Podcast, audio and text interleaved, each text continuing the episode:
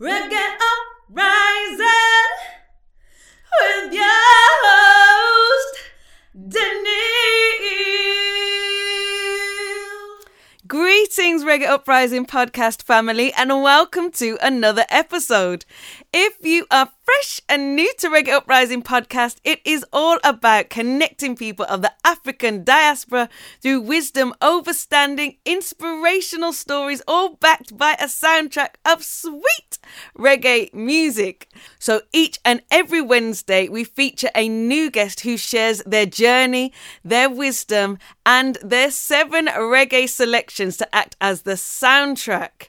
Sometimes we do switch it up a little bit though. Um, for example, throughout the summer, we had our special editions. So we had the Exodus edition, where we featured the Gambia, Ghana, Ethiopia, and Uganda. We also in the summer had our self healing series, in which we featured different aspects of mental health and self healing, which were most prominent at the time with everything that's been going on in the world. Um, so, if you want to know more detail about that, I'm not going to say, I'm going to say you need to go look at that and find what is most u- useful and what speaks to you personally.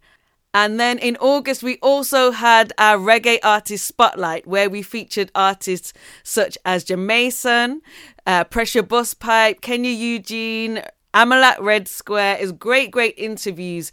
Um, so we had some great feedback for all of those editions. Um, actually in October as well. In October is very very popular. We had uh black trios. So what we did in October is we took trios from our past. So each week we featured a different trio and shone a light on them. So shone their stories, brought them to life, played a soundtrack to go with each one of them. So, for example, we had the Black Love Trio, we had the Black Gold Trio, we had the Black Strategy Trio, and we had the Black Vision Trio. So, they were really, really popular and there's probably some stories that you may already be aware of, but I guarantee you there's one, at least one in that series, if not all of them, um, that you might not be aware of. Um, so we wanted to shine a light on profound stories in our past to empower and inspire you today on your own journey. So, if you haven't already checked out our special editions, we have other special editions as well um, from the beginning of the year, from last year, that are all full of wisdom. Um, and and something to spark a fire. Like I said, this podcast is all about sparking a fire for your own journey in hearing the journeys of your brothers and sisters. So, please check out those previous episodes. Whichever you are drawn to is obviously the ones that you're supposed to listen to. But I just wanted to give you a little bit of an insight before we get started today. Please subscribe to Reggae Uprising podcast if you haven't, wherever you are listening to it.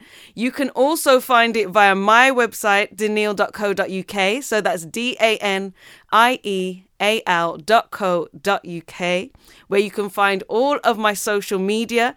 And you can also contact me, obviously, via social media, but there's also a contact page on danieal.co.uk where you can get in touch with me if you would like to feature on a future episode, if you'd like to recommend somebody that you feel should be featured on a future episode, if you would like to collaborate with me maybe on a future project that you're thinking about doing. Also, I, as well as being your host for Reggae Uprising podcast, I am also a singer songwriter of conscious soul or reggae music. So if you go to danieal.co.uk, you can also check out my original works. So you can check out my music videos, my music, and you can also get all of my performance dates. So you can if you are in the country that I'm in at the time, you can come and see me live. Uh, you can also subscribe via danieal.co.uk co.uk so that you are always up to date. You always know what's going on. Um, so, yeah, thank you for everybody's support that has already subscribed to this podcast and to my website and follows me on social media. Thank you so, so much. It really does mean so much that you support my works. So, thank you. Right, I think it's about time we got started with today's guest's first selection, which is Altarachi and Donovan Joseph Howlite. I the black man king and the black man god. I the slash guy, burn King George. Ganguru Mirage, 1954, them burn on pinnacle and them can't do it again. Rome, the only lines with the vision them a come. Rome no got no power. Rome, the only lines with the vision them a come.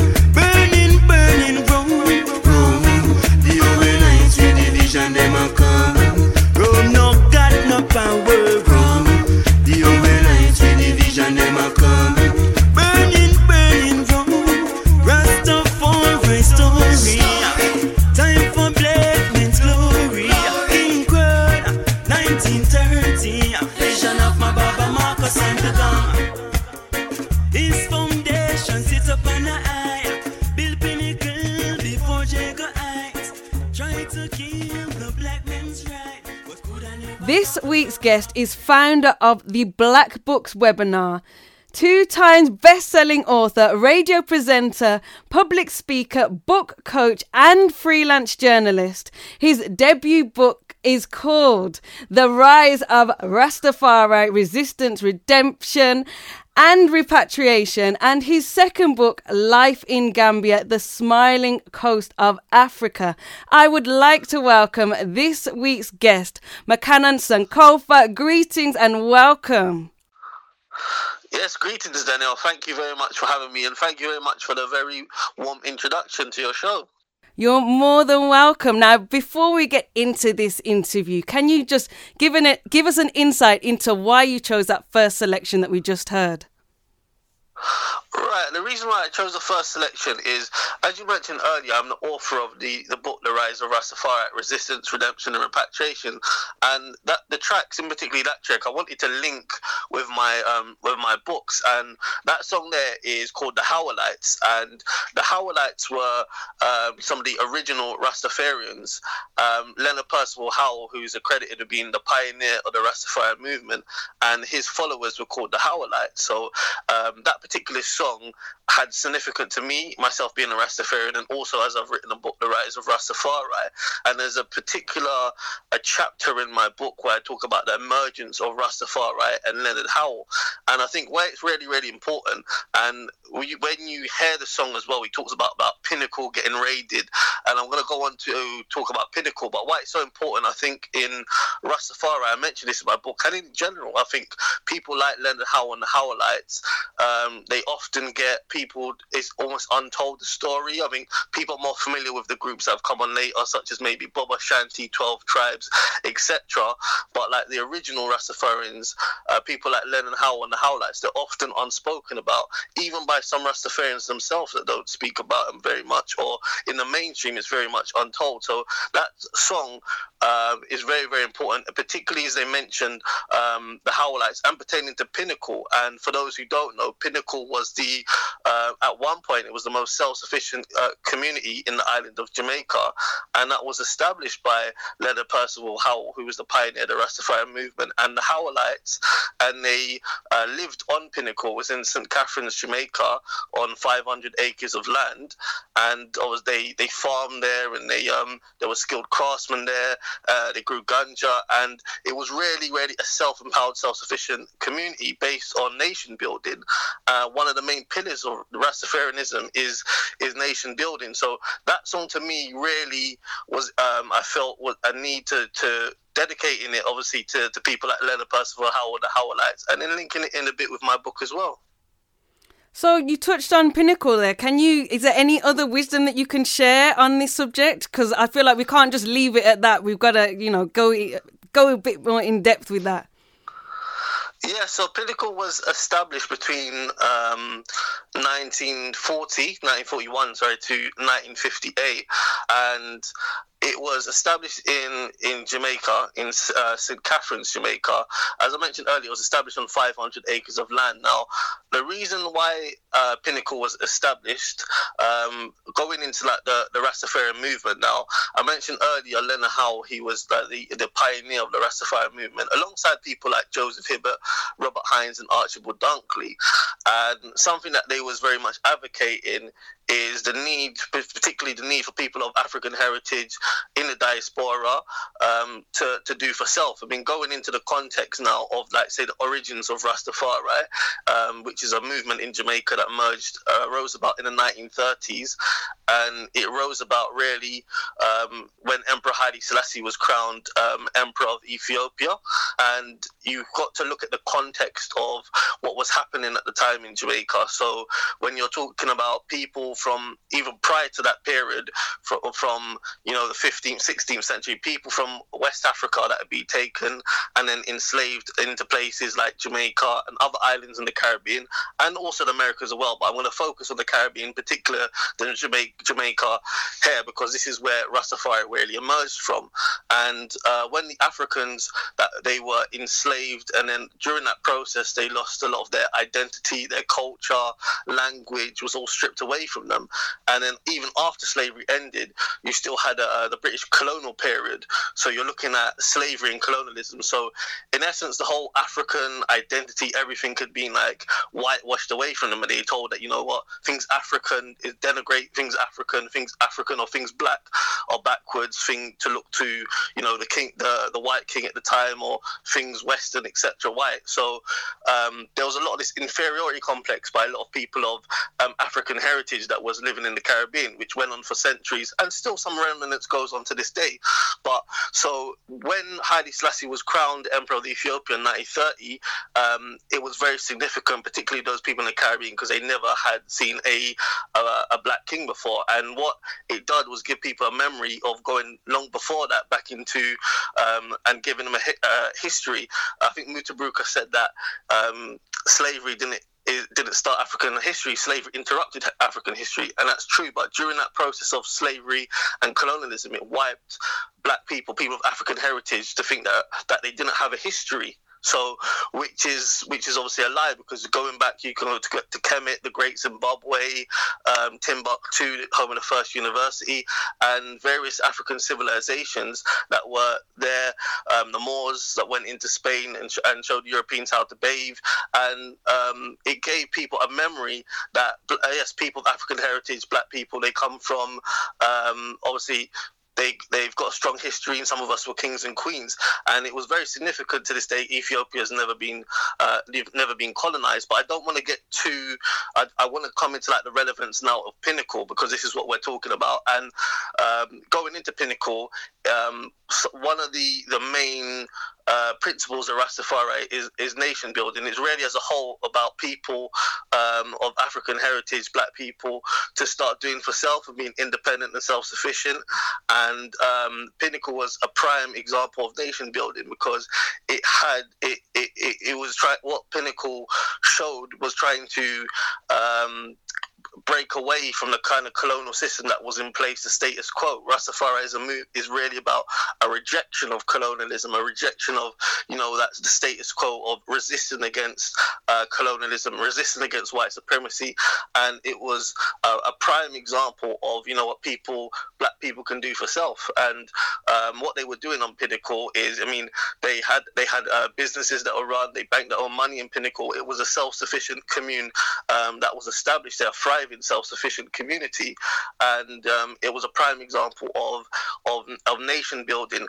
Unfortunately, over the years, Pinnacle got raided because the the government, uh, the Jamaican government, called the colonial government, um, they were very prejudice against Rastafari because they looked at Rastafari as you know these group of people that was anti-system against the status quo, and obviously they wanted to maintain that. So several times Pinnacle was raided. It event it got raided in 1954, which was a big raid on Pinnacle, and then um, in 1958 it was finally destroyed, and people and a lot of Rastas dispersed to places like Back-o-Wall and uh, and other places. But um, yeah, Pinnacle was a place which which um, which housed uh, thousands of, of, of Rastafarians. I almost want to go more and more in depth, but we need to speak about you first. We need to, you know, lay the foundations of you for our listeners. Um, so, as I ask all of my guests, can you tell us about your heritage? As this show is all about connecting people of the African diaspora. Yeah, so my mum's family are Jamaican. So my mum uh, was born in England, um, where I was born. However, her parents, both of our parents, are from Jamaica, and my dad is from Malawi, which is in Southeast Africa. Okay, and you know, um, through your childhood in your household, were there any particular traditions that were held? Um, were there certain types of music that were played that you can remember and really resonate with you and your childhood? Um, I'm just thinking about one song that comes to my, my head now. There's one song called "Proud to Be Black," and I remember my mum used to have um, so uh, uh, first it was actually the vinyl, but this wasn't on vinyl. I think this was on tape, but it was like it was like cassettes. People, millennials now, a lot of a lot of people now won't, even know what cassettes is, but it was back in cassettes then, and um, yeah, it was it was called "Proud to Be Black." I think that was something that that um, it didn't necessarily stick out to me then, but I think um, now as I've got older in, and and coming on into like black consciousness, I think that's that's something that um, has stuck out to me as I've got older. And how did your your parents actually meet? Um, did they meet in the UK, or and and why were they over here in the UK? How did that all come about? Uh, so yeah, they met here in the in the UK. Now, my mom came here in the UK would have been because of her parents were part of that. Um, would have been a Windrush generation, um, which between um, 1948 to 1970s was a mass um, immigration of uh, people from the Caribbean uh, that came to the, uh, this country, England, as a result of um, the World War II. To as they were invited by Queen uh, Elizabeth to to help rebuild the country from the World War. So um, that's as a result of where my, my grandparents came to the country uh, during that era. And then obviously my mum was born here in England. My dad, he came to the country I think when he was in his early 20s, I believe it's definitely in his 20s, I believe his early 20s. Um, I'm not sure whether it was the eight. I think it may have been the 80s or 70s, but yeah, when he was in his early 20s, um, and he, um, his parents, they were, he was born in Malawi, so he wasn't born in England. He came here um, at a young age. So, what kind of jobs did your parents have? Did your did your father have the job that he expected to have when he come came over here, or was it completely different to what I'd been told? What was his experience of initially coming to the UK? You know what? I wasn't raised with my dad, so I was raised with my mum's family. So I, when I was little, um, I have little recollection of like my father because uh, probably I probably may have seen him a, few sometimes when I was, you know, like a little toddler, a little baby. But until I was about maybe I don't know four or five, I didn't see him again until I was maybe like about fourteen like at that kind of age. So for that period, I was like raised in a single mother household with with just my mum. If there's any dish that reminds you of your mum and home and just makes you feel good, it's like a warm hug. What is that dish for you?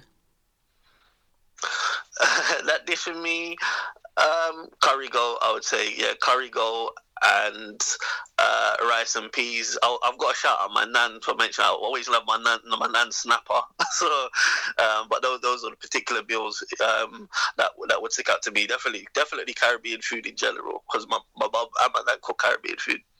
And do you have your own sig- signature dish? Have you, has it been passed um, on? I'm not.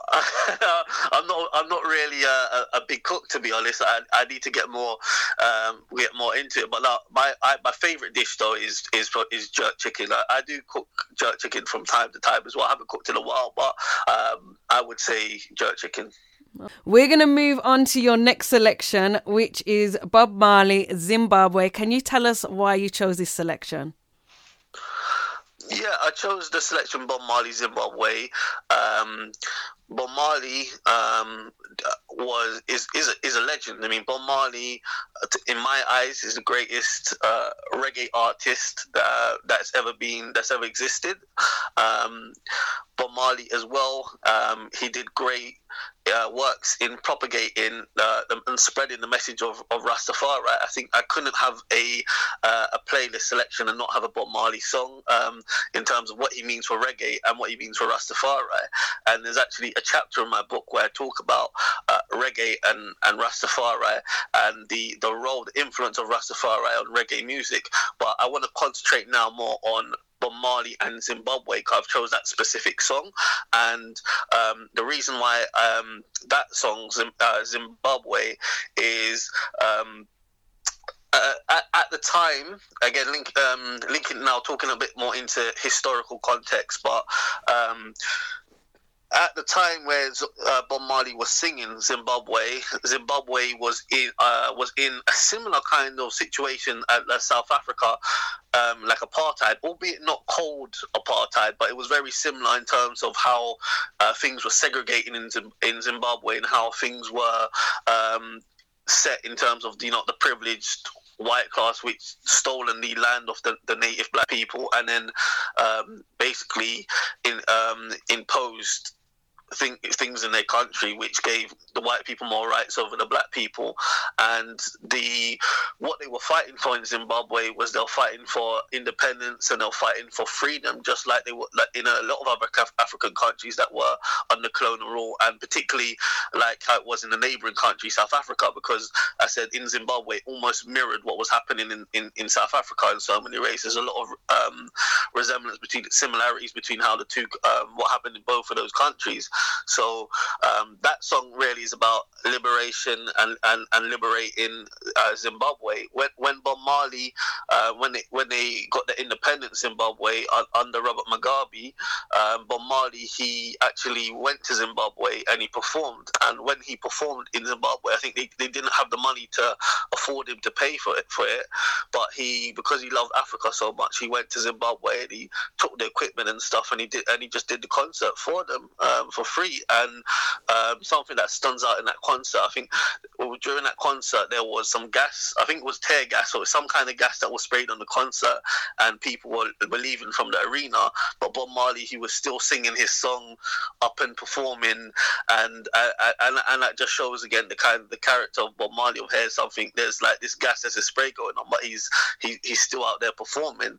And um, I mean, just you could even look at like in, in, in Jamaica when the attempted uh, assassination of Bob Marley, and then the next day he was still performing at the concert. But um, I, I thought that was just significant um, in the context of having the Bob Marley song and Zimbabwe and, and, what was going on in Zimbabwe and and and, and uh, liberation of it. Here we go with Bob Marley, Zimbabwe. Every man got a right to decide his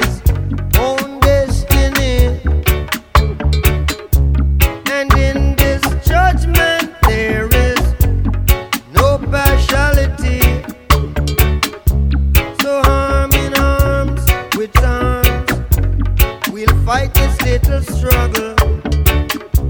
Cause that's the only way we can overcome a little trouble. Brother, you're right, you're right, you're right, you're right, you're so right. We gon' fight, we gon' fight, we'll have to fight, we gon' fight, we gonna fight, we gon' fight, fight for our rights. Could you share with us your school days, your childhood? What was it like growing up in the UK for you? Did you enjoy school? Did you not enjoy school? Did you have a good experience um, in your childhood growing up in the UK? That's an interesting question, you know. Um, I kind of had a love-hate relationship with school. Like, I know I like I like primary school a lot. Um, I, um, a lot of my relatives, my cousins, and my brothers, we all went to like the same primary school. It's like Ratham Primary School, and um, afterwards we always used to like go to my nan's house and just have fun. You know, we're kids chilling out, and um, uh, and uh, sometimes people from the school would come over afterwards to, to, to, my, to my nan's house and would be all a bunch of kids just just chilling and out. So I had good memories of the people that I was at um, at with in general. Um, I think were, were very very good, and I and I, I kind of I liked primary school. Going into secondary school, um, I didn't quite like the, the secondary school I, I, I went to, but I think that's something now to do with the kind of school I went to because my the it was like a private school which is a bit further away, and I don't think I really kind of um, fitted in with the kind of people that was in that kind of private school environment. Even though I mean I was popular and I had loads of friends, etc. But I just don't think it was like my. I don't think it was my kind of people was in that kind of um, in, environment. Going into college, um, and I, I, I, I liked I liked go, I liked college a lot uh, and university. Absolutely loved to go to university. The experience of being independent on and um, ha- having time away. I went to university University in Southampton, where I stayed there, and uh, later at University of Derbyshire when I finished my degree. But particularly when I was in Southampton for three years, and that was an experience because of, up until then I, had been like staying at home at my mom's house, but then being able to go on my own um, in the in the world, and then obviously learning so many things because you're you're independent on your own. As the first time, you know, you're going you're going out and um, yeah, that was that was a, a unique um, experience to me. I think so many happen, things happened while I was at university, and it was not just even just learning uh, in terms of like school, like what I did sports journalism, but in terms of like uh, life experience and developing as a man. So, in your experience of the education system, did you experience any discrimination? Um, what was that like going through the different systems for you? You know what? An education system. I didn't really think I, I, I experienced any like racism or overt racism in education. I would say, at, particularly at, at university, um, I think that they, I think that uh, say secondary school, I didn't think the education system was very good at that particular particular school. But saying that, I don't think I experienced any. Um, it was it was because it was race. I just don't think the education system was good at that school. But in terms of and or I was I didn't think I was discriminated, but at university um, was was brilliant, and I think the reason why university was brilliant, and I went to universities, Southampton and University of Derbyshire, was that the uh, people that was teaching were people that were skilled in their professions. So there would be people. I did sports journalism, people that work for BBC or I mean Sky Sports, or people that work for this newspaper, or all professionals in their field. So they knew what they were talking about. And the treatment they gave me, I always felt that I could I could um,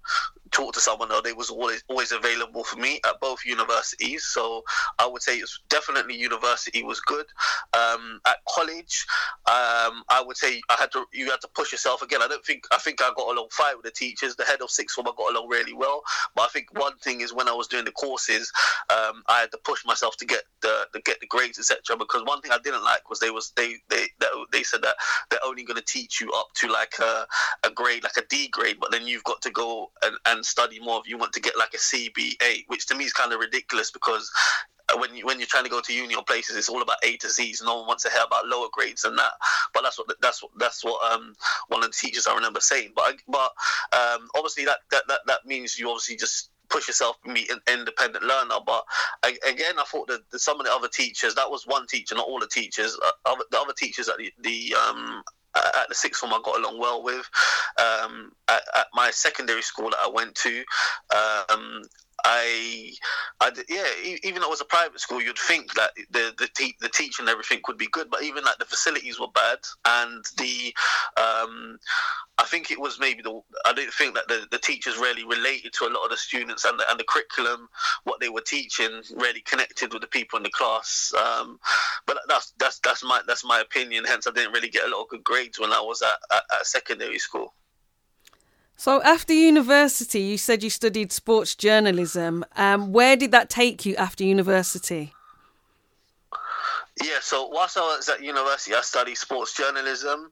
Um, interestingly, I've not necessarily gone into sports journalism since I've had the degree. Now, I would say the degree has helped me with um, with writing my book, even though my book is not about sports, but the fact of the, the it's helped me in terms of the use of my writing skills. So, like in terms of how I was taught to write at university. So I've used uh, certain creative skills and I've been able to um, put that implement that into my book. So the style of writing and and techniques that I've taken from university and not not just even helping just necessarily my book writing but even I've done articles um, in other places as well but it's helped my writing in general. I've also got a radio show um, on on two radio stations. And again when I was at university I did have a radio show um, and um, which I was doing. So I would say again, that's another skill that is uh, that has helped me later down the line.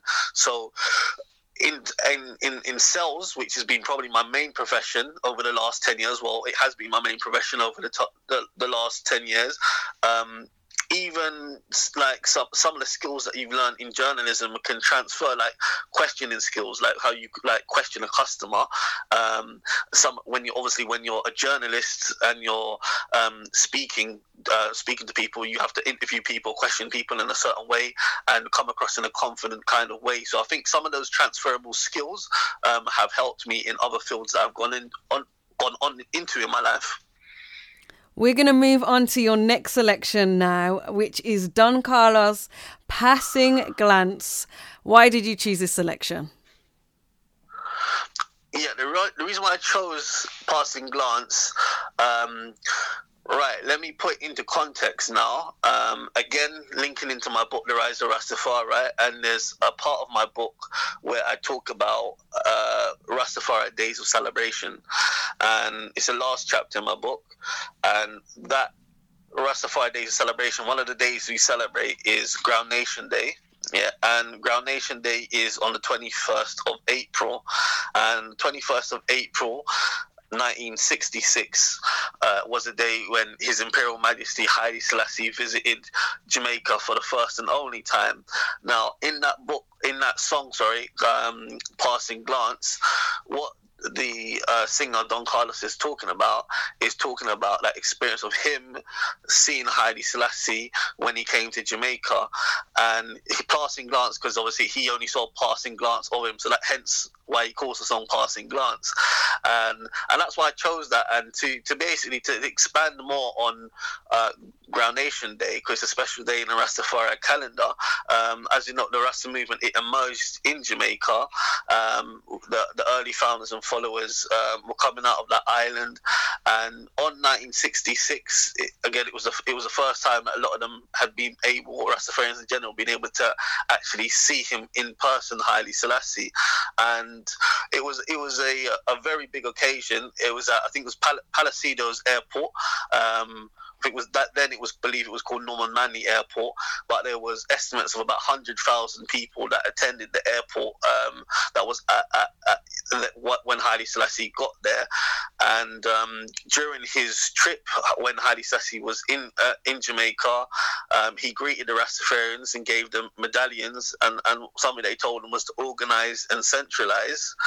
And also during that trip, he gave the Jamaican government money to build the Haile Selassie High School, and he also extended uh, the. Um, he also invited the Jamaican government to be part of the Organization of African Unity. Now, the Organization of African Unity is the name is uh, of the African. What was the African Union before the African Union was Organization of African Unity.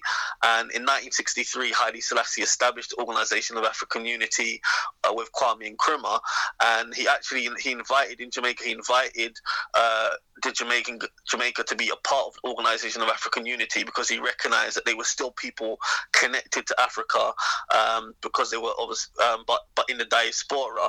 So that's some of the reason why I chose that song, "Passing Glance," um, because of uh, the context of Ground Nation Day. Ground Nation Day. Here we go with Don Carlos Passing Glance. Just a passing glance was all I had. A first Rastafari face. Just a passing glance was all I had. Oh yes. Just a passing touch of freedom I felt. It my soul. And it gives me the feeling that I'm gonna be free. Oh yes. The people did rejoice to hear of the Father's words. A day with him in their sight was like a thousand years. It was a passing glance, that's all I had. A first face. It was a passing glance, was I had. Oh yes, just a passing touch of freedom I felt moving in my soul, and it gives me the feeling that I'm gonna be free. Oh oh. Please, can you tell us your experience of Rasta and how you came to it? Yeah, so myself, um, I'm 31 now. I'd say I've been Rasta for probably the last 10 years. Yeah, 10, maybe 11, 12 years. Um, initially, how I got into it was I, I, I'd, I'd, I'd always kind of like hear like a lot of reggae music and people talk about Haile Selassie, but I, I never un- understood when I was younger, obviously, what they were talking about. I just said Selassie, Selassie. I remember I asked a few people, what's this Selassie that everyone's talking about? So then I wanted to like look and, and find out more into it. And then I remember there was this this book that I saw um, about Haile Selassie. It was the autobiography of Haile Selassie, Volume 1. And that book, when I saw it, it just stood out to me because person the the picture that I saw, Haile Selassie, he looks similar to me in terms of in terms of features, in terms of color, complexion, everything, and I, and and I saw similarities in myself. And then, is you know when particularly for us living in the UK, uh, you don't see a lot of, you don't hear a lot about, you know, black kings or queens um, or royalty, etc. And um, for me, I've always been someone who's seen seen a reflection of myself has always been important. Um, I, I supported Chelsea Football Club, and one of the reasons why I initially started supporting Chelsea Football Club because it was because of Ruud Gullit, was because it was a black man that looked like me. And like when I when I saw that uh, picture of Haile Selassie on the autobiography of Haile Selassie, um, I kind of just connected with it, and then from there, then I um, I, I purchased. I got the autobiography of Haile Selassie. I read it, and then I looked into other information like documentaries, and and, and went to Rastafari events, Reason with elder Rastas, and, and and study Rastafari, and then just acquired a lot of information, and and and and then I think it resonated with me as someone who's got African Caribbean heritage background, coming from Jamaica. Um, obviously, uh, I was born here, but in terms of like heritage, like my mum's family, and it was when when I when I found out exactly the philosophy about it, it was something that um, that re- really re- truly resonated me in terms of the the, the aspect of identity and um, being almost like we're like in limbo, particularly for, for those of us in in the, in the UK, um, because even our parents they were still like Car- Caribbean, and um, so even the ones that came over in the Windrush generation, a lot of them were still like from from the West Indies. But we, for example, in England, was like we're not even fully West Indies, or we got we're not African, we're not English. It's like where do we kind of fit in? But Rastafari has always been, even in Jamaica, it's always been about identity, particularly people of African heritage um, claiming that identity. And one, of the songs that I'm going to um, speak about later, Peter, Peter, Peter Tosh, I'm not going to go too into it, is about identity. So I, I, I'm going to move away because I don't want to stay too much into that. Um, but yeah, a big part of it is about reclaiming the connection of Africa. And I could completely um, a- a- acknowledge that based on, on, on my heritage as being someone of, of African heritage through the Caribbean.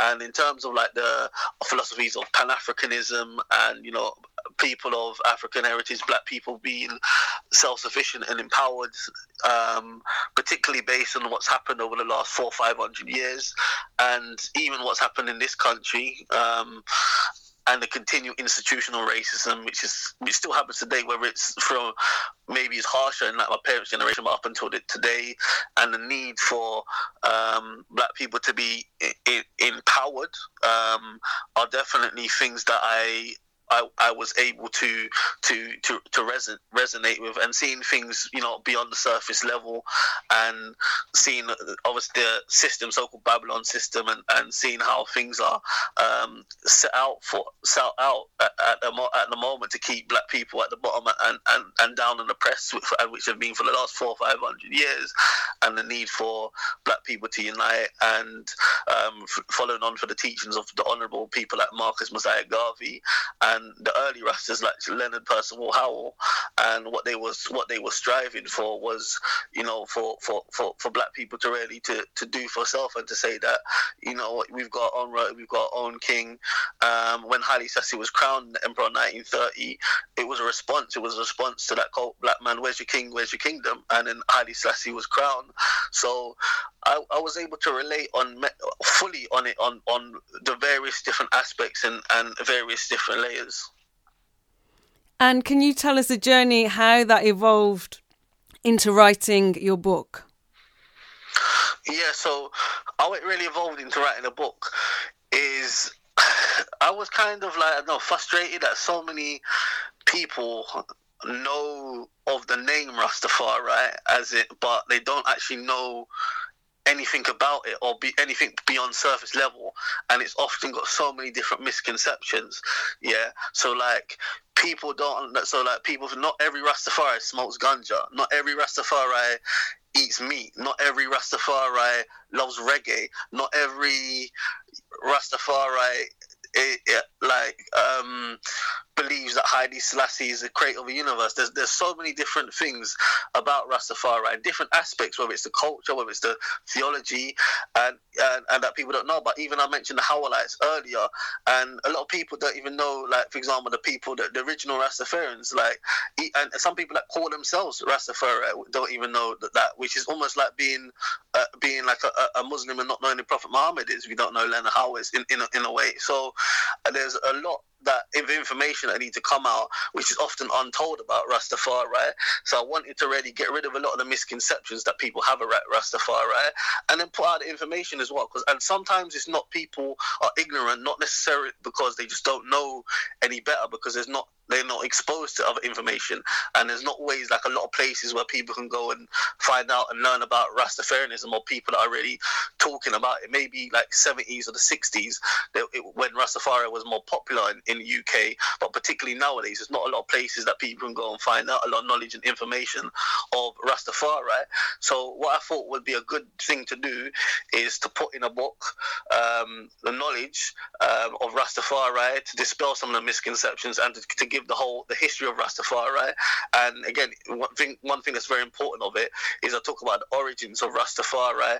Um, uh, people, uh, people such as Howell and and how the inception of Rastafari start, which is often untold and it, and also with the origins of Rastafari, sometimes it's even untold by by many of the elders of Rastafari themselves. As I mentioned earlier, a lot of times people in other groups they they they they, they will talk about Bobo Shanti or Twelve Tribes or Emmanuel or Prophet Gad, but they don't go to the origins of like the Howellites and how. So, in your opinion, what are the five foundations of Rastafari? The five foundations. So, one would have to be um, acknowledging Emperor Haile Selassie as even an idol or God or divine. Um, I say people see it in different ways. So I don't. I wouldn't say not all Rastas think that Haile Selassie, and I don't necessarily mean God as in creator of a universe because not all Rastas see Haile Selassie in that way. So you have some Rastas who who will literally see him like that way. So others will see him as a reincarnation of Jesus Christ. Others will see him as an idol.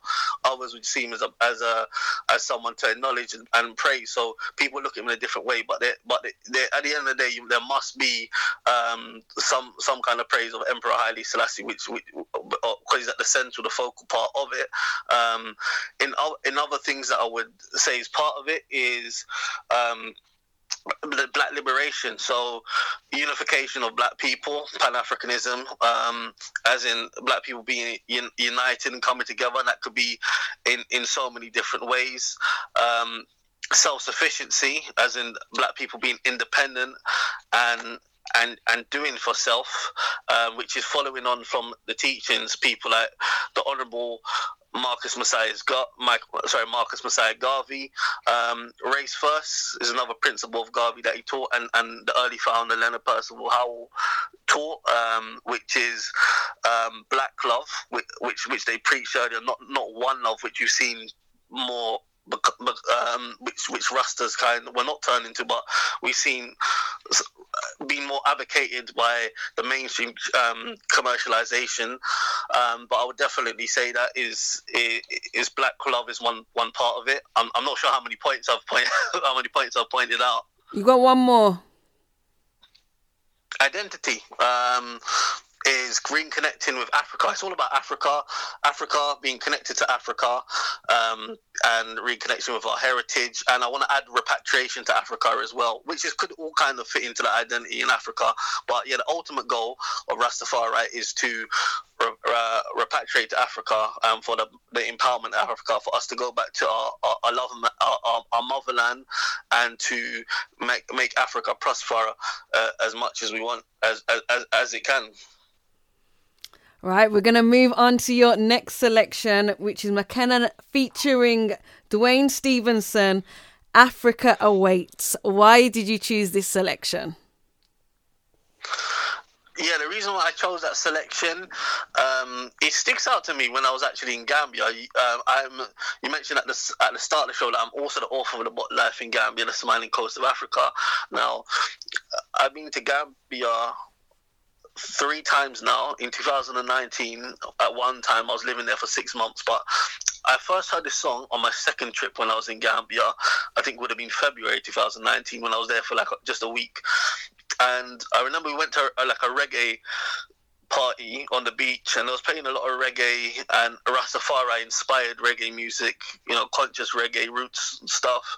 And I remember being on the beach and, and that song, listening to it, and then uh, it just resonated with me at the time. I mean, because of like being a, a Rastafarian and Pan African and being on this kind this this route of repatriation and black consciousness in general. So so, but when I think that that summed up my experience, particularly of being in Africa, Africa awakes because when I was in the Gambia, the times I went to the Gambia, the the um the the time prior to that and that trip and even since then, yeah, when I've stayed there for six months. Um, but I think that when I heard that track at that, that particular time when I was on the beach, I was just like, yeah. Um, well, and, and based on my experiences now, that I know that repatriation is definitely for, for the way forward is definitely for me because when I was in Africa, I just connected with the people and I and I connected. It was just it just fully connected with me. It connected with my with my, the people. Connected with my mind. My health was better. It connected with my spirit. It just it was just. I just knew this was just where I was meant to be, um, and yeah, I mean, I've got Caribbean. Uh, I mentioned earlier, my mum's Caribbean. My dad is a bit was born in Africa anyway, so maybe obviously I've. I think even though I wasn't brought up with my my dad, a lot of that has still, in terms of like me being like African conscious, because he's very knowledgeable and he's very conscious in that kind of sense. I think I've taken a lot of that um, uh, that on from him as well in terms of his knowledge of Africa, etc. But I think when I when I heard that song, um, Afri- Africa Waits at that particular time when I when I first heard it, it was just to me it was it just summed up to me that you know Africa Awaits. I'd always thought of it, and then when I was actually being into Africa and experienced Africa like I was, I was like, yeah, no, it's it's definitely for you know for for, for me to come home. Here we go with Africa awaits. I know a place we can be free. Not here where we are bound with mental slavery. Come here, I'll take you to this land. Don't fear, everyone can come along. Yeah. Africa awaits, awaits, children come home. Mama Africa awaits, awaits, her children come home. Africa awaits, awaits, her children come home. Hey Mama Africa awaits, awaits, her children come home.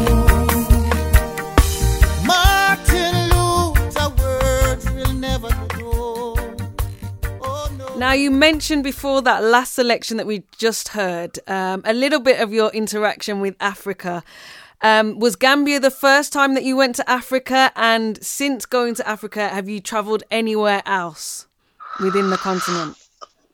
Now, Gambia is the is the first time that I've been to Africa, um, and it's the only country I've been to Africa so far. I do plan to go to more countries, um, but I first went 2018 December. I think it was December 2018 for a week, and then I went back in February 2019, and then I spent six months living in Gambia from July 2019 to January to or the end of December 2019, and um, hence my book, you know, Life in Gambia: The Smiling Coast of Africa. I decided to do or to write that book based on my experience of um, of being in Africa, um, and it and it covers various different things um, within that book, such as you know the culture, um, what I did like on an everyday life kind of thing, my time when I was working with Blaxit on on on YouTube channel, and um, I mean I went to a naming ceremony, I went to a wedding, I I did quite a lot when I was over there, and how I mingled with the everyday local people. So you just mentioned your works with YouTube channel Blaxit. There has been positive mention about Blaxit and their works in trying to repatriate and working towards citizenship for diasporans in the Gambia. And there has also been negative mention about Blaxit in terms of people trying to purchase land with them and they're not receiving the land. Can you clear things up from your perspective with your time with Blaxit? Okay, so I explain first. I mean, how I was involved in Blaxit. So when I was in Gambia, um, me and a lady called Juliet Ryan. Juliet Ryan was the founder of Blaxit, and there's a, a YouTube vlogger called Wode Maya who visited Gambia. Uh, um, I think he visited Gambia August. It was either end of August or start of start of, to start of September. I think it was in the end of August and it went into the start of September. But when he was in Gambia in 2019, he interviewed Julia, um, and Julia had a uh, a video, and in that video she said England's a dump, and it had a lot of views. And then later on, he set up he whilst he was still in Gambia, he set up a YouTube channel with her. Now, me and Julia, we hadn't met face to face in England, but we know a lot of friends because we're both act- community activists. For and we've, both been community activists for years in England. So, um, and actually, actually know her uncle. Um, I didn't know this at the time until I came into to Gambia, but I knew her, her uncle um, Rasel and other people in the community. And she reached out to me on on Facebook uh, whilst I was in Gambia because she knew I was in Gambia. She reached out and she wanted to interview me, and this was like I think on the like the first week. This was after like a couple of videos had come out, a few videos, and I said, "All right, that's fine." And I was like, "I want to interview you as well," because I was doing, looking to do a documentary about Gambia then as well. So I went to her house, did the interview, and um, after the interview, she was like saying she's looking for someone to, to do some uh, to work with her to do the, like the, the videos, the video camera work and editing. So I was like, well, this is actually I can use this, and this is more going on to as well now how I use my skills from journalism um, that I studied at university, even though it was sports journalism, but journalism in general, because um, I did a lot of video editing um, and journalist obviously work while I was at university. So I was like, yeah, this this this suits me because I've got these kind of skill sets and I've done other little jobs as well where I've done journalist works and video editing. So I was like, yeah, I can record the vid- uh, videos and and do the editing. So then I started working on her from there, which is pretty much from the inception of Blaxit. And I worked with her for three months. Juliet was obviously did, did a lot of the presenting. I did the um, the video editing and the filming. I was like the, the that basically behind the camera. She was in front of the camera. There's a couple of videos that I came in front of the camera, like when I did a lecture of my book in schools, and um, a couple of other times as well. But we did basically the A to Z of the Gambia. We, we went into the supermarkets, we went into the medical centers, we showed people basically that yes, Africa is, is a lot nicer, or it has things which you would expect in the West that is in Africa, because a lot of our people have still got under that propaganda.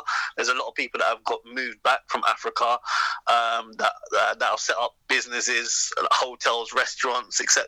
We interviewed them uh, and, and also talked about their journey, as well as um, we tried to promote local Gambian businesses. So we went into local Gambian business restaurants and talked to people and tried to push them and promote them as well. And Blaxit got really, really big. And during the time that I was working with them, for the I think the four months that I was working with them, I mean, on average, we had about ten thousand people that was watching our videos per show. And I, I remember we even had people that Kate that um, Blaxit messages that would send us their videos that I would upload, and um, we had gatherings. A lot of people are in the Gambia as a result of Blaxit. A lot of people came and said that you know what, we saw your videos and that's why we're in we're, we're in, in in the Gambia. Every week we used to have a link up called at Solomon's by the beach where people could meet us and talk and um, you know, if they want advice, we give them advice and help them if we can, or if they just want to socialize. A lot of people just want to socialize and spend time with us.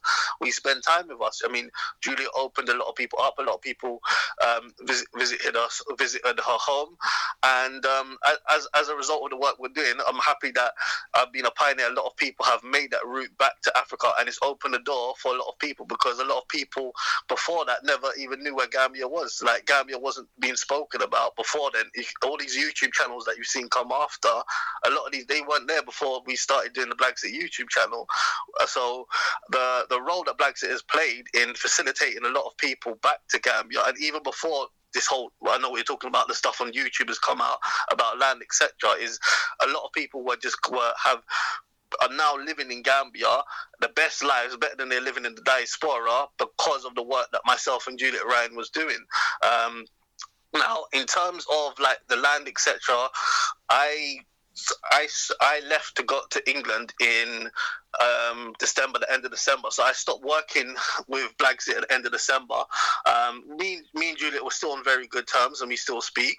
Um, however, when I I, I left uh, just before they started um, getting involved in like in, in land and that kind of stuff, so I don't know really too much about that, and that, that wasn't my area in terms. I was more the video editor, the recorder, and also like a, a, a director, like a consultant to to Julia as well, a bit advisor. Um, but I, I didn't get involved in terms of any of their deal, dealings of land or anything like that. Okay, so it's not something that you would want to comment on because it's not part of what how you were involved. Yeah, it's not part of my involved. It's, it's not it's not really my place. I don't know here or there. It's, it's not it wouldn't really be my place to, to comment on that. Okay.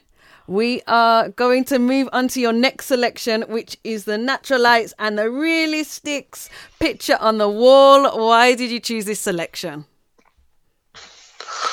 Yeah, picture on the wall. I think again that's a, a special song to me, and it brings uh, a, a moment in in time, and the, the way that it stands out to me. I remember when I first heard that song, and I had this massive picture on the wall of, of Haile Selassie.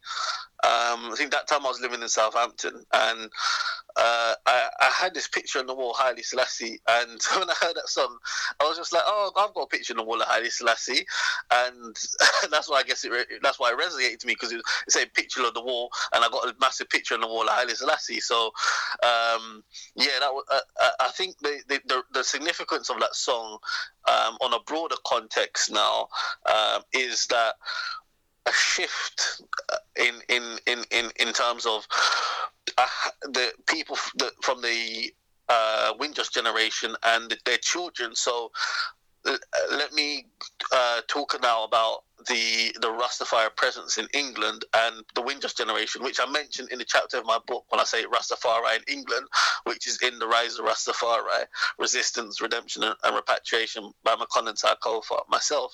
Now, what I mentioned in there is the, the as, as I mentioned to you a little bit earlier, the, the Windrush generation, people like my grandparents coming from the Caribbean and settling in England it's between 1948 and 1970.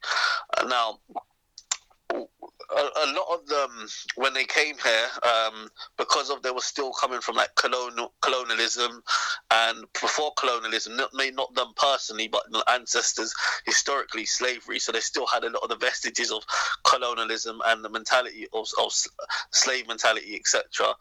And um, they were really told you know things black or bad and to look towards things like white or european and that was revenant in terms of most people's picture in the house. You would see like a lot of people's picture in the house you would see like the queen elizabeth because the queen invited them to england. You see queen elizabeth you see or a white picture of jesus christ.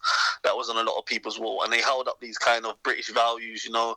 They don't want the children or their grandchildren to, to teach to, to talk patois in the house and that you must speak good british and all those kind of all these kind of British values that, uh, and one of the, the things that, that, that, that resonates to me in Natural Ites is the shift whereas the, the Windrush generation when they first come here they were very kind of more humble and submissive. Um, whereas the, the next generation the first generation of black Brits their children um, they basically saw the society which was very racist at the time. You had like the NF the Teddy boys that beat up black people. You would go to places like on the houses and it'd be like no dogs no blacks no Irish. And the educational system was bad, was racist.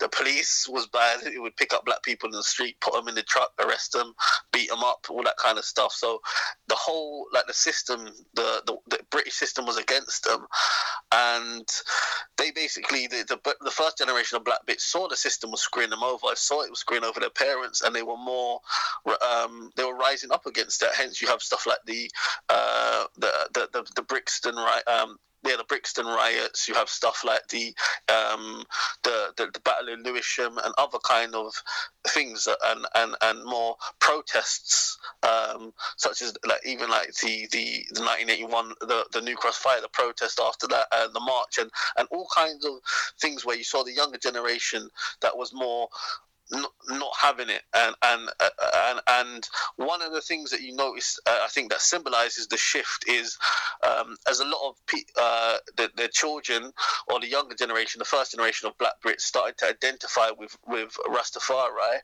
and um, a lot of them had a, a picture of Haile Selassie on the wall.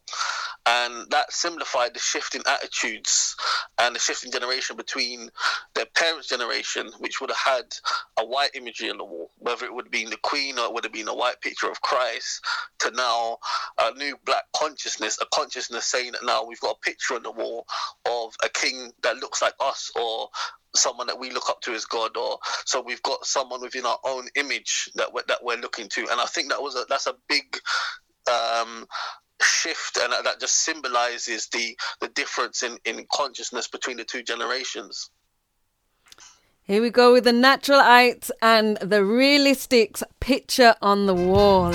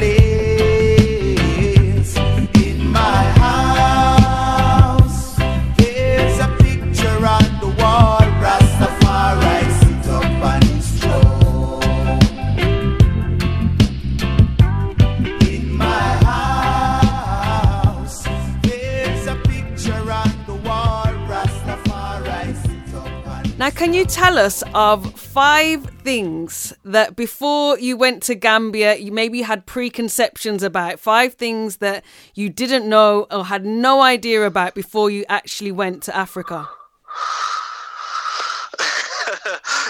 You're making me think on the spot now. I didn't really go there with a lot of these preperceived misconceptions because um, I I'd been in like for example in in Pan Africanism and and Black conscious circles uh, and Rasta circles, so I, I was going in there uh, with a positive outlook on, on Africa. I never thought, you know, I'm going to Africa. Like some people going to think that they're going to Africa, they think that they're going to the bottomless pit or they're going to the jungle or this, that, and the other. I never had any of that kind of uh, any thinking at all. So I didn't know what to expect, to be honest. I was surprised maybe by one could how friendly and how warm is the people. I thought the people would re- be receptive towards me, but I didn't know that they would be so receptive. So the hospi- hospitality of the people, Gambia, are like the friendliest people you ever meet. That's why they called Gambia is called the smiling coast of Africa, and it's the title of my it's a subtitle of my book, Life in Gambia, the smiling coast of Africa, because the people are so um, so kind and so friendly, um, which is something that I wasn't quite expecting them to be that to be to be that friendly. So I think that was. Um, that that's probably definitely the uh, the biggest the biggest thing that um, I, I, was taken back with. Okay, is there anything about Africa that you wish you'd known before you got there? So you got there and um, you were there for six months in the first instance. Um, what were the things that you came back and told your friends and relatives in terms of if they wanted to move out there, then really you should know about this, this, and that? Uh, okay, I think there's several things. Um, I would say I mentioned before the, the, the people are friendly, but uh, like anywhere you're going, but this applies to anyone in the world. Always be cautious, um, uh, particularly if you're going there as a uh, as a as a um, because you will go there. Some they will look at you as like a foreigner or a tourist. So um, just be mindful that oh, that yeah, people will be friendly, but then there's a fine line between whether it's friendly or um, you're making sure you're not getting taken advantage of at the same time as well. So just keep your eye on things, just like you would do anywhere in the in the world. Just like uh, because Gambia is a lot safer than it is, like say in um, well in England and in in London, or a lot safer than America, where a lot of people are moving from. but you just like I'll just say just like you would in London or America anywhere else, you know what? Um, just always kind of um, watch out for yourself or don't do things there that you wouldn't do uh, over here. Uh, over here.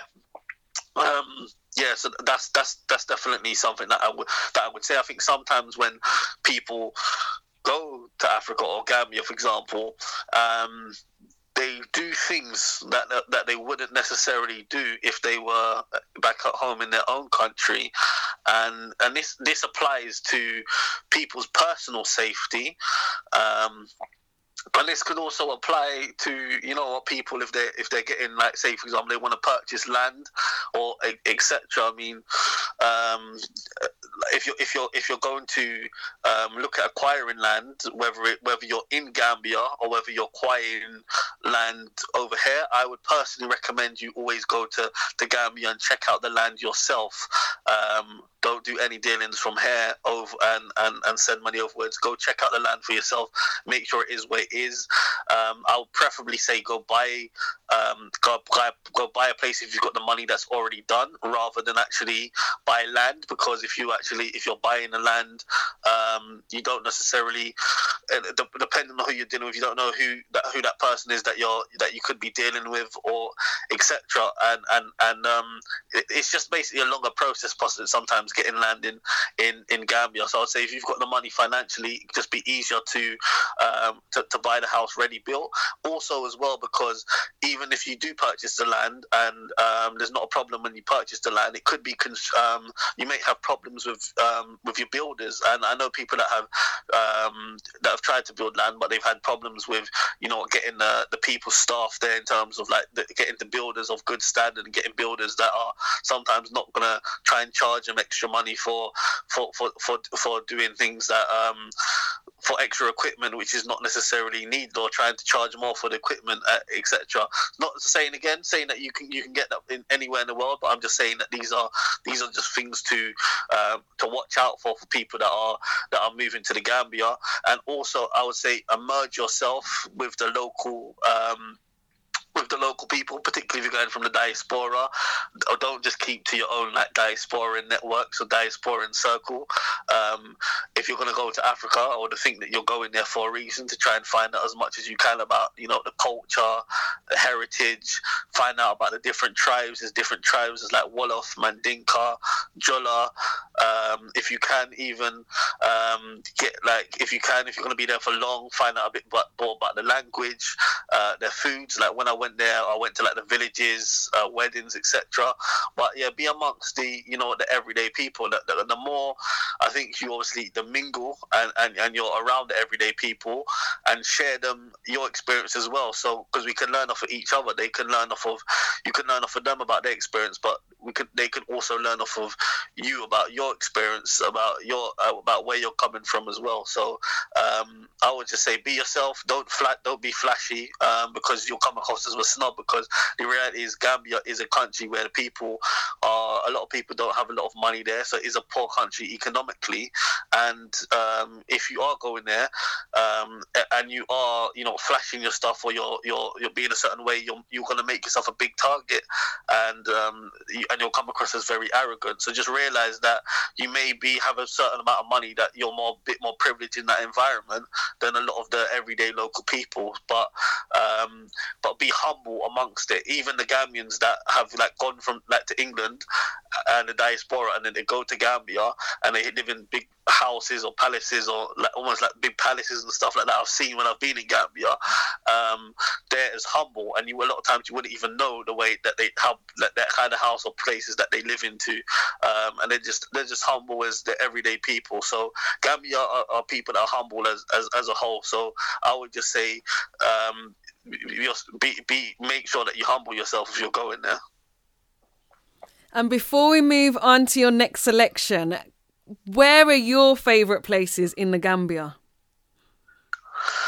My favorite places is this now like um areas or is it like a restaurant, hotel? Like what kind of? I leave it completely up to you. It might be a um, nature spot. It might be a restaurant. It might be where is your favorite? Like if somebody said, "Okay, we're going to the Gambia, but I'm teleporting you there, and you can only go to three places," where would they be?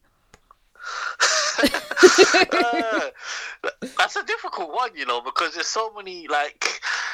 Because I wouldn't say there's like particular places that I'm like. Yeah, yeah, yeah. You've got to go to because I would, I would just say like all over the Gambia was is like an exp- was it was just a good experience wi- within itself. I would say where I stayed, where I lived, I guess the area is called Bijilo, um, and uh, in in terms of like where I stayed in, in, in Bijilo, it's a good location because it was it was it was near Senegambia, like the main strip or the main area is Senegambia. So I would say um, if you're depending on what you want, because it's, it's different for everyone, but like Senegambia is near the the um, is like where like the main tourist part is, and um, but it's got a lot of bars, restaurants, clubs. So that's like if you, if that's your scene. Not that it wasn't necessarily for me, but I'm just saying that if you're like a, going there for maybe a week or two weeks, and you want to maybe put your foot up or, or or that kind of that kind of um uh, that kind of thing, then you might want to, you know, go for evening to one of the bars it's at, at, at Senegambia. It that, that, that that's one option. Uh, Gambia's got beautiful beaches, so um, there's several beaches that you may want to go to in in the in the Gambia. Um, Domino's Beach, I would actually say. Well, I was talking about a bit earlier. I went to a reggae party, but yeah, Domino's Beach. Uh, which is in Kotu. Um, that's somewhere that I would recommend. I've been there in the day as well, but um, yeah, that, that beach, particularly when it's reggae night, uh, when it was like I think it's every Friday and Sundays was reggae night, but particularly Fridays, um, go to reggae night in in, in, in at Domino's, um, yeah, Domino's Beach Bar, uh, which which basically just is a bar which extends onto the beach. They always play nice reggae music um, on a Friday there, and, it, and it's like a, a really nice environment. So I would recommend um, that. It's nice being there in the night and, and uh, at a reggae party because the vibes, and it's also nice being there in the day as well. I've been there in the day, and you get to see like the surroundings and the beach, and it's beautiful. So um, that's that's another place that I would recommend. Um, and you know, I'm gonna, shout out to my friend Marley Morris, who's got a, a restaurant in Gambia as well. I'm gonna mention him um, as a as a third place. My, my friend Marley has got a restaurant called Motu uh, in the Gambia. It used to be called Maziah's, um, but it's now called Motu, which is in Kololi. And um, yeah, they have got some of the best Jamaican food. They've got like your snapper, your curry goat, jerk chicken, you, you, what you would normally expect at a Jamaican restaurant. Um, the food is really nice. When I was over in the Gambia, um, I, I would often go to, to him. I think we, we actually did we did a video on one of the or one of the videos when I was with Blaxit Juliet. We actually did a video of his restaurant. Um, but yeah, Marley he used he, he moved. It used to be in Kotu um, near Domino's Beach where I mentioned, but he's now in Kololi and it's called Motu. Um, but yeah, I would, I would I would recommend it. It's just a nice chilled out spot to, to go to and, and it reminds me a bit of obviously I, I was brought up on Car- on Jamaican food, so it's it's a familiar kind of food that I liked. Hence why I you know, I like being there.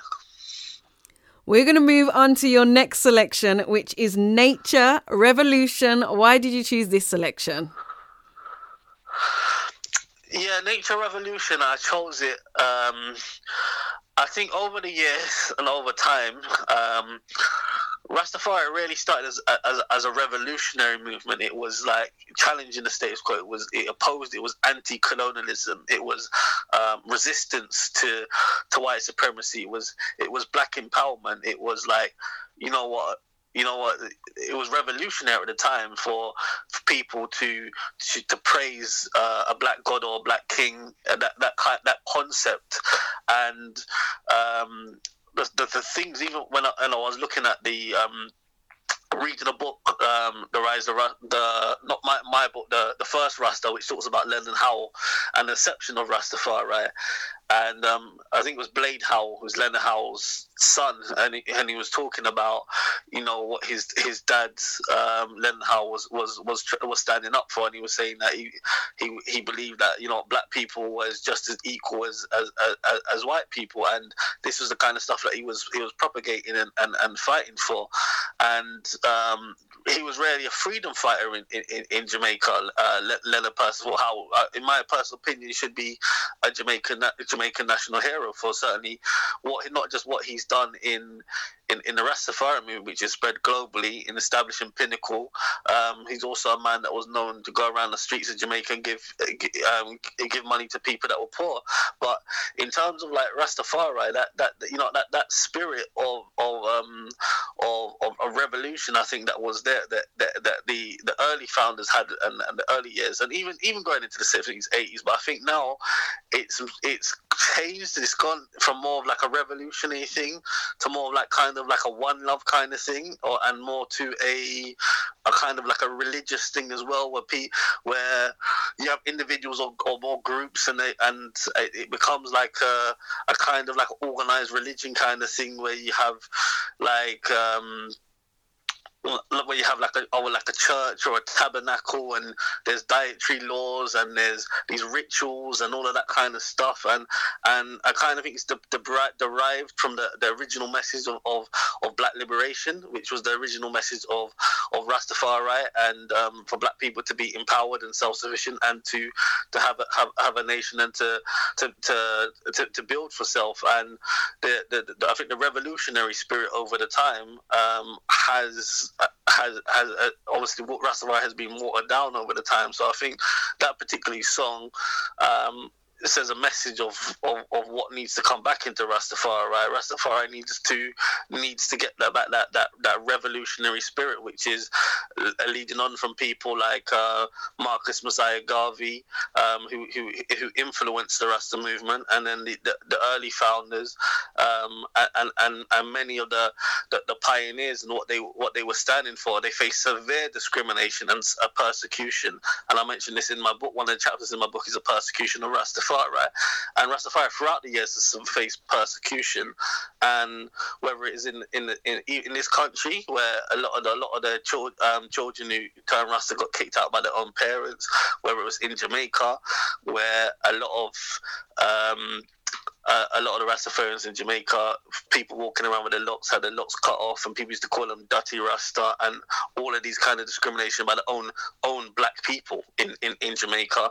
The same people that they were trying to save was almost like slapping them in the face, so to speak. And all of the, all of this for, for, for, for, for black people for, for Rastafari for trying to stand up for you know for black people's rights and say that you should be proud to be black be more like proud to be African and um, and look to be, to reconnect with our African heritage and our African roots. In the Caribbean today there's still a lot of people that, that will completely reject the fact that they're African and will just say that no you don't want to tell me I'm African I'm Jamaican or I'm Trinidad or that or or whatever. So um, Rastafari for really standing up for you know for, for has really been a, a, a, movement to stand up for black black power movement to stand up for black people's rights, and it's been it's been ostracized because of it. But the, the, the revolutionary spirit is almost like now it's it's turned into more of like a mediocre culture where you know people go to a reggae festival and they and listen to some like reggae and and and, and Bob Marley and it's some kind of one love thing and, and, and like a hippie movement where people smoke ganja and this, that, and the other, particularly like festivals in Europe and places, and which is is not what the the, the, the intention of of um of, of, Rastafari is. And even when I went to the Gambia, I, I can draw a reference to the Gambia. It's like in Gambia they think that all Rasta is is like hairstyles that someone has locks on their hair that makes them that makes them Rastafari, which is not true because there's Rastafarians like myself who don't have locks, and then there's Rastafarians who have got locks down to their legs, but then they're they're still not Rastas, and the people that have got locks will tell you they're not Rasta. So um, it's a lot deeper beyond just a, just a hairstyle, and um, in in terms of getting people to understand the, uh, it from a uh, from more of a, a, a, conscious perspective and the the, the role that Rastafari uh, plays as a as a black liberation movement. I think the the revolutionary spirit, which is really um, something that has yeah has has been almost like yeah whitewashed or watered down from the movement over the years. Here we go with Nature Revolution. Mama, mama, mama, papa, papa, sister, brother. Look here, look, look here. The system got to change. We got to get it rearranged. Oh, oh. we gotta change it.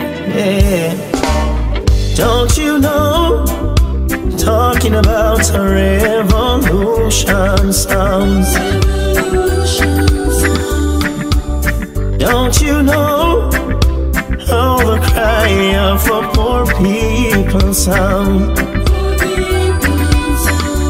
While they're standing in the voting lines, crying on the doorsteps of those so-called politicians, wasting time, acting like you're blind, sitting around,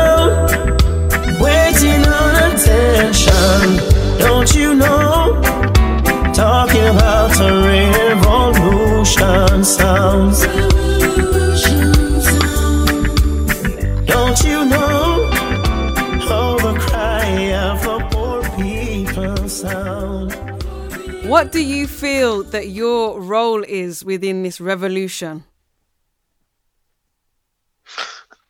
educator, uh, definitely. In terms of you already see as my as my book, the rise of Rastafari, right? Um, is to, to, to, to give out the, the education information because people need uh, access to information. Because if if you if you if people don't have the information, then they they, they won't know what something is. So I'll give you an example that so you can have a lot of people that maybe grew around Rastas in the 70s and the 80s, um, but they didn't really grasp the full concept of it. Some maybe it could be because that kind of information wasn't available. Because it could be just because they listened to Bob Marley on vinyl record. It could, but there's there's various different reasons. But the, the education is uh, is essential. All of the African leaders have always talked about how important education is, whether it's Malcolm X, Marcus Garvey, um, his Majesty Haile Selassie himself, who was the Minister of Education in um, whilst running the country, whilst he was Emperor, and he he um he actually cha- uh, had a, one of his palaces he turned into a university, and he, and he really tried to do a lot to um, to bring about education in in um, in Ethiopia, and because he realized that for Ethiopia to kind of be on par with the, the Western nations, they would need to be ed- they would need to be educated uh, or, or, or into a higher level than they were currently at, and education is is, is so important, um, and it doesn't necessarily just have to even be a, a, book. It could be that people could be educated by the way that we I've had this conversation. It could be the radio shows that I do. It could be you know my Black Books webinar platform, um, which I have other authors that come on and also share their stories. So it doesn't we so share their stories about different uh, Black authors that have got different books from different genres. They learn about different experiences, different part of history, different parts of culture. Um, so it's really um, making sure you're getting across that knowledge through education. Uh, social media is a powerful platform that we've got now because we can be in contact with anyone, anywhere over the world. Like whether because uh, social media, whether it is through you know WhatsApp, Facebook, um, YouTube, all of these kind of platforms, and it's it's about really connecting uh, Africans, particularly on the diaspora, with on the continent. Uh, as as I mentioned before, um, Rastafari ultimate goal really is, is repatriation to Africa, pro- the prosperity of Africa, and for Africa to prosper, people in the diaspora are going to need to connect need to connect with people in the continent. Um, there's there's things we can learn from Africans in the continent, and there's things that they need us need can need help with with us in the diaspora. So being also part of that connection and being part of the person that's gonna bridge that gap. Like when I went into Gambia, I did lectures about not just Rastafari, but you know what the experience of what as a black diaspora in the in the UK, giving them even that kind of education in Gambia that would they would not necessarily have had um, if I hadn't been there. Because even though Gambia is like um, it's, it's, I don't want to go too much into into into this, but even though Gambia is like a, a, place where slavery happened, they don't they don't know a lot about it, particularly once they once they left. So it's almost like once a lot of our ancestors left from the shores of Gambia, they kind of like vanished, or they all of a sudden just become European, but they don't really know about the experience in the Caribbean. Certainly, even not how we got to England and that kind of stuff. So, giving them experience, giving them knowledge about the experience of you know black people in the diaspora, so they can relate to us better and realize how we are connected to them as well with Africa, because they they don't a lot of them don't uh, in Africa particularly don't have that kind of knowledge that we don't don't have a lot of them. But if they live in, and this could go to Gambia, go to Ghana, if they if they live in certain places, particularly if it's rural places, they're not necessarily have all the access to information that we have. So they might just know what's what's around their surroundings. And I noticed this when I was in Gambia. It was like um, a lot of times, a lot of the Gambians they wouldn't even know like countries which are in other parts of Africa. So, for example, maybe South East Africa or East Africa, they would know just about like Gambia or maybe a few neighboring countries. So um, that that's that's important. That's also important as well to, to make sure that they can get the knowledge. But I can understand because if someone's been brought up in a certain area um, and they don't have so much information, they're just going to know what's in their surrounding.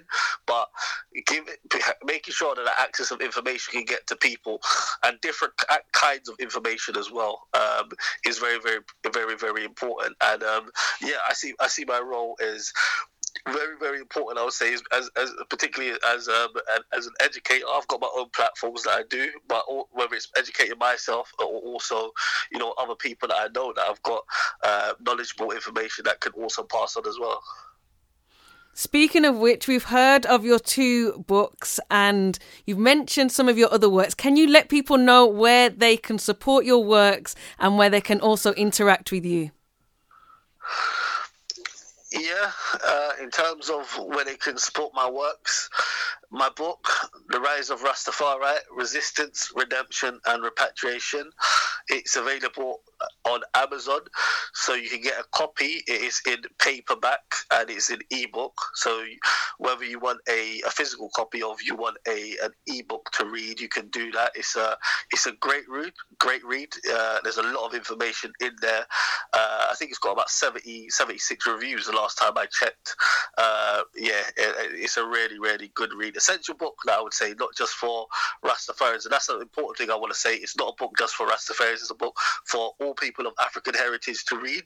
Um, that I would say that they should have in their house. It covers a lot. Uh, even though it's a book on Rastafari, it covers a lot about uh, black history, uh, black culture, and identity in, in general. And it talks about obviously Africa, the Caribbean, England, and different experiences um, in, in the different places. And our leaders, um, uh, like Haile Selassie, Marcus Garvey, Leonard Howell, and other people, and, and, and various other things in there, like Ethiopian history, Jamaican history, right?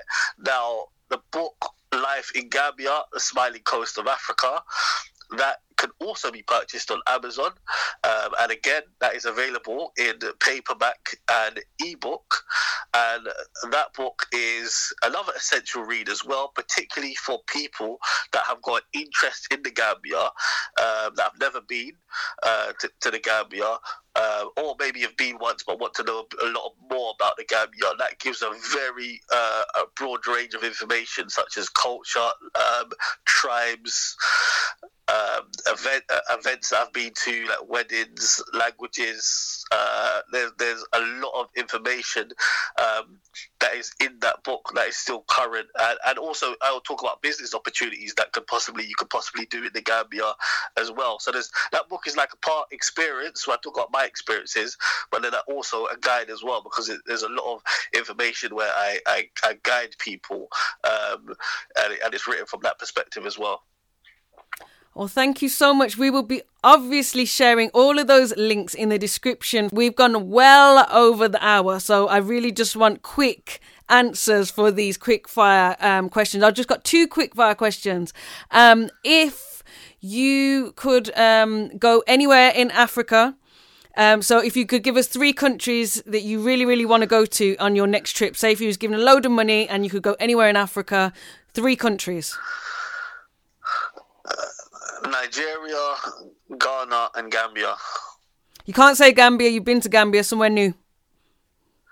Okay, Zambia. Okay. No, Ethiopia, Ethiopia sorry. Okay. And could you tell us why?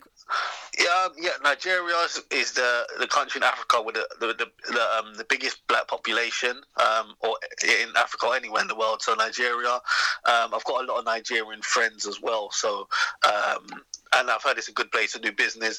But there's other reasons, more reasons. But because we're um, basically for time, I want to part go on to my uh, next country as well.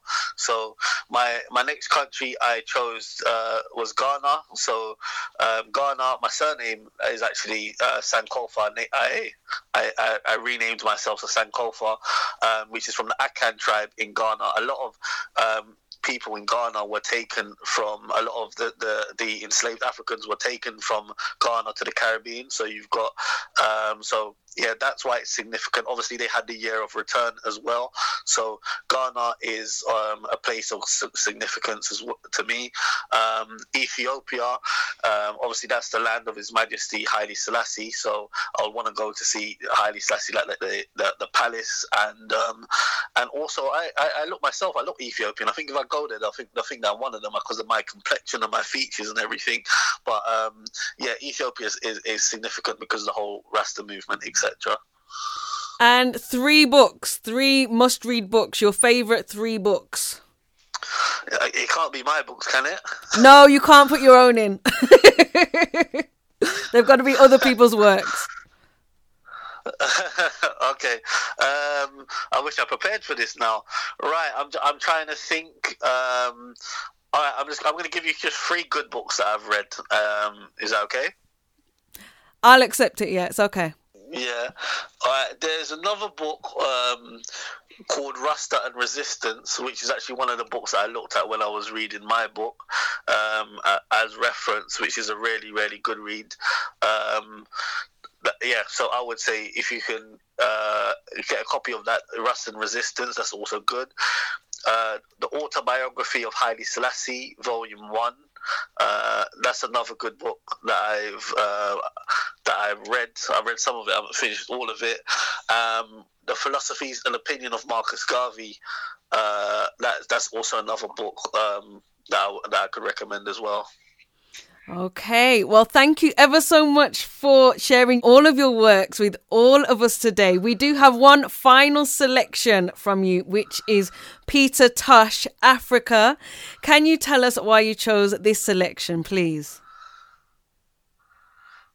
Yeah, because in a nutshell, um, it sums up uh, Rastafari and it embodies it. Um, Peter Tosh said where he, he, he mentions that no, no matter if you're a black man, no matter where you're you're born, whether you're whether you're born in England, whether you're born in Europe, whether you're born in America, no matter where you're born from in the world, that yeah, um, as long as you're a black man, you've got the identity of an African, and um, in essence, that's that's what Rastafari is really about. Is about connecting people that had that um, our ancestors uh, uh, down to us who had lost their culture, heritage, um, and being proud and uh, reclaiming our African identity and acknowledging that you know what we we are Africans, regardless of whether we was born in Africa or not. Marcus Garvey said, you know, Africa for the Africans, those at home and those abroad. Thank you so much for being a guest on this week's episode of Reggae Uprising podcast. Thank you very much for having me. I hope you enjoyed this week's episode. If you would like to connect with Makonnen, as this is what this show is all about, I will leave all of those links in the description for you to connect. If you would like to connect with me, all you need to do is go to danieal.co.uk. That's D A N I E A L .co.uk and I will also leave that link in the description for you also get in touch with me via the contact page, via social media. I would love to hear from you. I hope you have a wonderful week. Make sure you're back here next Wednesday for a fresh and new episode. Until then, I'm going to leave you with the high vibrations of Peter Tosh, Africa. As always, blessed love. You where you come from. As long as you're a black man, you're an African. No mind your nationality, you have got the identity of an African. Cause if you come from Clarendon, and if you come from Portland, and if you come from Westmoreland, you're an African. So don't care where you come from, as long as you're a black man, you're an African. No mind your nationality, you have got